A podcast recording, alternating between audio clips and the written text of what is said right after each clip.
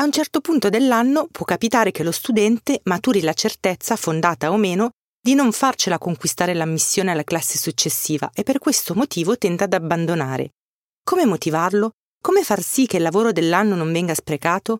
Come contenere il senso di frustrazione e di inutilità che immancabilmente un giudizio di non ammissione genera? La proposta bocciato con credito prevede che tutte le discipline per le quali il giovane abbia comunque conseguito un giudizio di sufficienza vengano registrate come credito formativo nel suo curriculum. In questo senso, l'anno successivo, in caso di ripetenza, il consiglio di classe prenderà nota degli eventuali risultati positivi raggiunti dallo studente nonostante l'esito globale negativo e li registrerà come punto di partenza per la costruzione del curriculum e degli impegni da proporre all'alunno. Vediamo come questa idea è stata applicata al caso dell'Istituto Superiore Luca Pacioli di Crema. Ciao, siamo Michela e Martina di Edunauta, l'esploratore di universi educativi.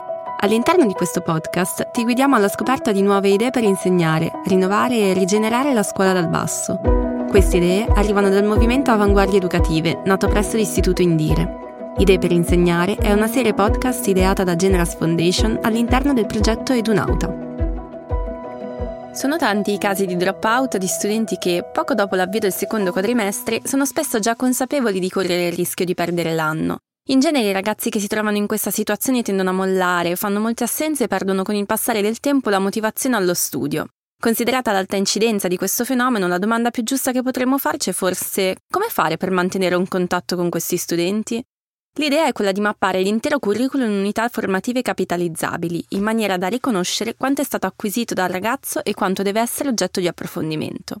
Secondo questa logica, ad esempio, si può ipotizzare la proposta di un patto educativo a studenti consapevoli che perderanno l'anno scolastico, chiedendoli di impegnarsi con il supporto delle loro famiglie a portare a termine una o due materie che gli verranno riconosciute nell'anno a venire.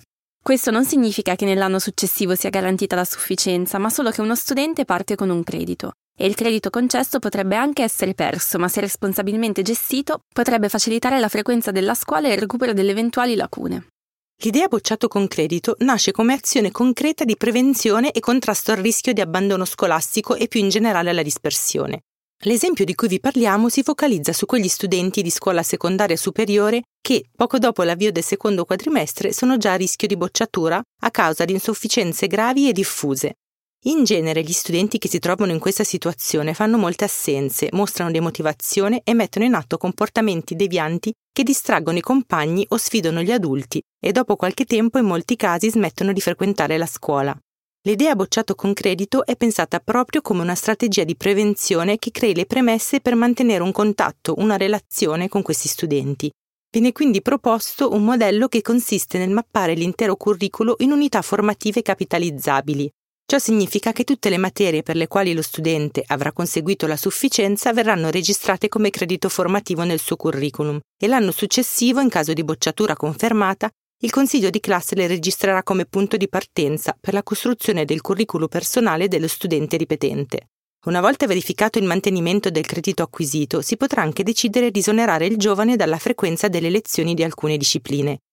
Così le ore risparmiate possono essere usate per uscite anticipate sempre nel rispetto del monte ore minimo, oppure per attività personalizzate e di gradimento che portino lo studente a piccole conquiste e che gli diano occasioni di soddisfazione e di gratificazione. Nel tentare una quantificazione del fenomeno della dispersione, si rileva che spesso i dati provenienti da fonti diverse sono discordi o contraddittori. Ciò perché, data la sua complessità, per descriverlo vengono utilizzati indicatori diversi, il più comune dei quali è il numero di dropout. Questo porta inoltre alla mancanza di una definizione generalmente condivisa del problema. Il termine dispersione scolastica indica infatti un'inefficienza del percorso formativo che prende vita in modo multiforme, dalle ripetenze alle frequenze irregolari ai mancati ingressi e terminando spesso in un prematuro abbandono dell'iter di istruzione e di formazione. Ampliando quanto abbiamo detto, rientrano nel fenomeno anche tutti quegli atteggiamenti che segnalano un disinvestimento emotivo, quindi una sorta di abbandono mascherato anche quando lo studente continua a frequentare la scuola, ma con scarso rendimento, scarsa fiducia nelle proprie capacità e assenza di piacere nell'apprendere. Per questi ragazzi l'esperienza scolastica può spesso essere percepita come frustrante e minacciosa. Il termine dispersione, che quindi si potrebbe più comunemente sostituire con fallimento formativo, è quindi un sinonimo di insuccesso scolastico in generale piuttosto che di abbandono e include tutte le possibili modalità in cui il corso di studi per uno studente risulti irregolare. L'adozione dell'idea bocciato con credito avviene attraverso scelte metodologiche centrate sulla personalizzazione e la metariflessione e la didattica laboratoriale. Si è visto infatti come gli studenti con scarso profitto abbiano una bassa autoefficacia, una bassa capacità di auto-orientamento e una scarsa consapevolezza delle proprie capacità. Sappiamo infatti da alcuni studi sull'apprendimento che si basano su un concetto teorizzato dallo psicologo Albert Bandura che questi ragazzi ad un certo punto sono talmente abituati ad andare male che loro stessi configurano il proprio rapporto con lo studio e con l'apprendimento a partire dal fatto che non impareranno mai. Diventano quindi i carnefici di loro stessi, Proprio questi ragazzi hanno bisogno di adulti in grado di leggere il processo psicologico che stanno vivendo, attraverso la proposta di un percorso formativo personalizzato che li aiuti a scoprire e valorizzare le proprie peculiarità. Per questo l'idea bocciato con credito prevede l'attivazione di percorsi differenziati per il raggiungimento di mete personali. L'educazione personalizzata non è solo quindi un nuovo e più efficace metodo di insegnamento, è quella pratica che trasforma il lavoro di apprendimento in un percorso di formazione personale che l'alunno porta avanti attraverso la scelta di compiti e l'accettazione di responsabilità. Una caratteristica essenziale dell'educazione personalizzata consiste nell'offrire agli alunni delle possibilità di scelta nelle diverse situazioni affinché si esercitino nell'uso della libertà. Che senso avrebbe dilatare l'anno scolastico in due anni se allo studente in difficoltà si ripropongono gli stessi argomenti con lo stesso approccio trasmissivo? In risposta a questo, l'approccio laboratoriale all'insegnamento viene visto da più autori come una valida alternativa, in grado di contrastare i meccanismi che generano dispersione. Il laboratorio prevede infatti una modalità di partecipazione attiva dello studente, che viene posta al centro dell'apprendimento allo scopo di ottenere un aumento della motivazione in quanto fattore principale di contrasto all'insuccesso scolastico. Vediamo ora come si caratterizza il tempo scuola. La personalizzazione del percorso formativo, che come descritto gioca un ruolo fondamentale, imbocciato con credito, porta di conseguenza a un ripensamento sulla dimensione didattica del tempo. Già a partire dal 2007, ad esempio, è stato sottolineato come modifiche del tempo scuola, in senso di adattamento e personalizzazione, possono garantire opportunità di successo e valorizzazione delle diverse individualità.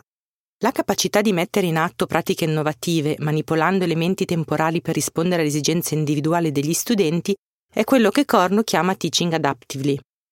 Ancora, Fredrik e Wahlberg hanno stabilito una correlazione tra efficacia del docente e utilizzo del tempo scuola, concludendo che non è la quantità di tempo dedicato all'apprendimento in classe, ma il modo in cui esso è organizzato e ottimizzato a fare la differenza in termini di efficacia dell'intervento didattico. Bocciato con credito si muove proprio in questa direzione, non aumentando le ore che lo studente deve trascorrere in classe, ma anzi articolando diversamente l'organizzazione del tempo con un intento di personalizzazione. La modifica temporale più consistente resta però un'altra. Questo modello di fatto può favorire la suddivisione del curriculum di un anno di frequenza in due anni successivi. Pur mantenendo formalmente l'apparenza di una bocciatura con ripetenza, questo permette un giusto adattamento ai tempi di apprendimento necessari al singolo studente. Approfondiamo ora l'esperienza dell'Istituto di Istruzione Superiore Luca Pacioli di Crema. L'Istituto di Crema è articolato negli indirizzi tecnici Amministrazione, Finanza e Marketing e Costruzione Ambiente e Territorio e nel liceo scientifico ad indirizzo sportivo. L'istituto si divide su due sedi con una popolazione scolastica di circa 1500 studenti. Dato l'elevato numero di non ammessi alle classi successive riscontrato negli anni del biennio, l'istituto ha da sempre riservato grande attenzione alle difficoltà degli studenti e al contenimento della dispersione scolastica. Il progetto bocciato con credito nasce come simmetrico al sistema del debito formativo introdotto dalla cosiddetta legge Donofrio, con l'unica differenza che bocciato con credito non vuole essere un semplice fatto numerico o formale, ma uno strumento concreto per motivare gli studenti a continuare il percorso di studio e ad imparare a valorizzare i loro punti di forza. Le attività di progetto si articolano in due momenti che possono essere attuati anche indipendentemente l'uno dall'altro. Un momento è riferito alla situazione in cui lo studente manifesta le difficoltà rilevanti e i risultati sono tali da poter precludere l'ammissione alla classe successiva.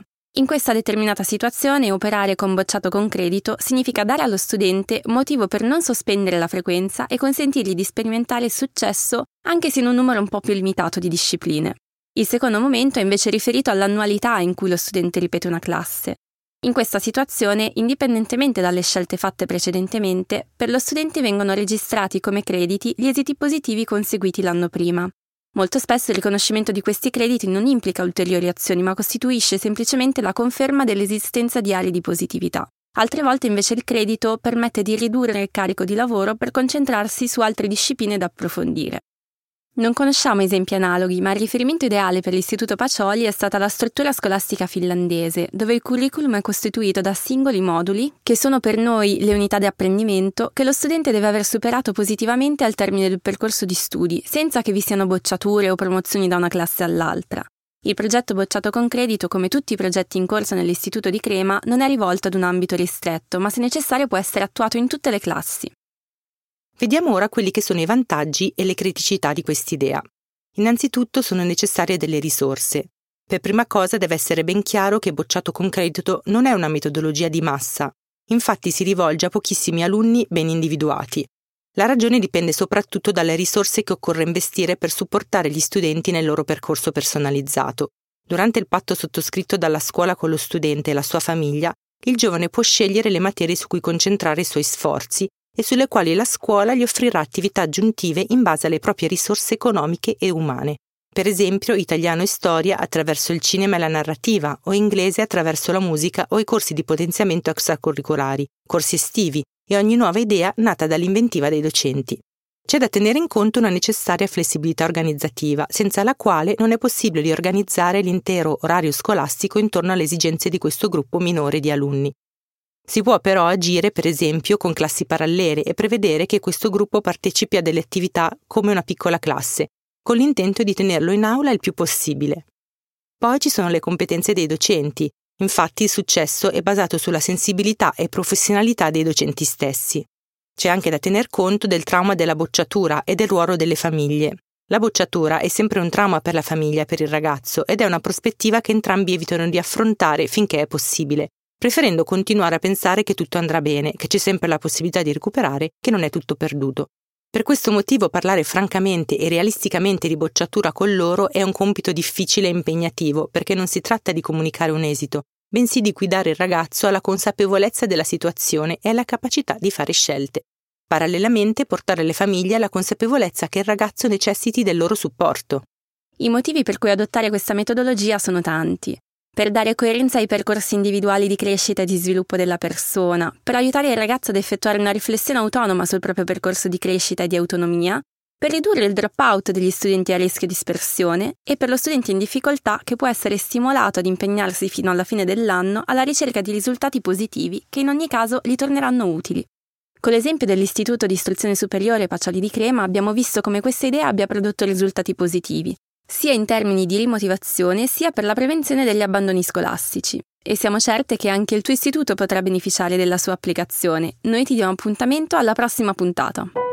Hai ascoltato Idee per insegnare, una serie podcast ideata da Generas Foundation all'interno del progetto Edunauta. Le idee educative proposte fanno parte del movimento Avanguardie Educative dell'Istituto Indire, l'Istituto Nazionale di Documentazione, Innovazione e Ricerca Educativa del Ministero dell'Istruzione. Per saperne di più ascolta il trailer o vai sul sito innovazione.indire.it slash avanguardie educative. Idee per insegnare è un podcast realizzato in collaborazione con Rossella Pivanti e con le voci di Michela Calvelli e Martina Plebani.